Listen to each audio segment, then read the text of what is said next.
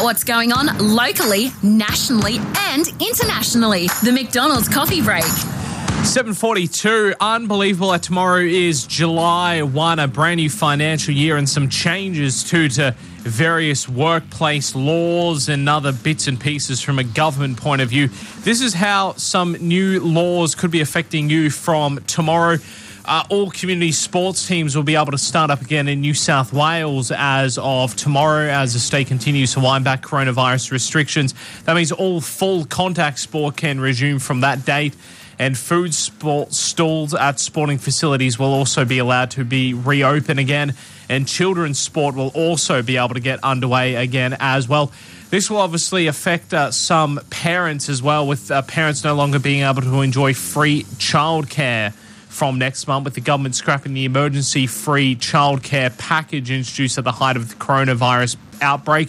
This is from July 13, and from July 20, the JobKeeper wage subsidy will no longer be available to the childcare industry either.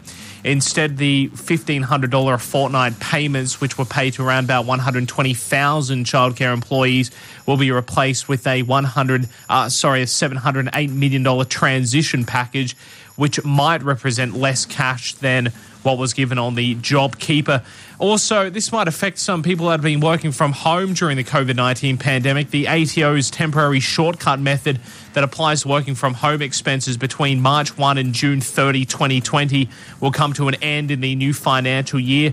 It was previously announced in a bid to make it easier for millions of Aussies who suddenly found themselves barred from the office at the peak of the outbreak by allowing people to claim a rate of 80 cents per hour for all their running expenses instead of calculating costs for specific running expenses as taxpayers normally would under normal circumstances. If you're working from home from July 1, the claiming of expenses will revert back to the previous methods, and this one for people in sort of hospitality and retail, things like that do a lot of Sunday shifts.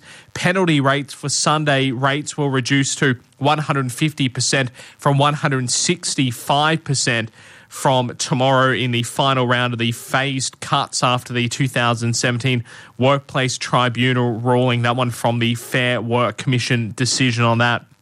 So there's sort of some of the main things that will affect you from tomorrow, July 1, 2020. And that is our McDonald's McCafé coffee break. Imagine it, smooth, delicious barista-made McCafé coffee made for you free for a whole year. How good is that?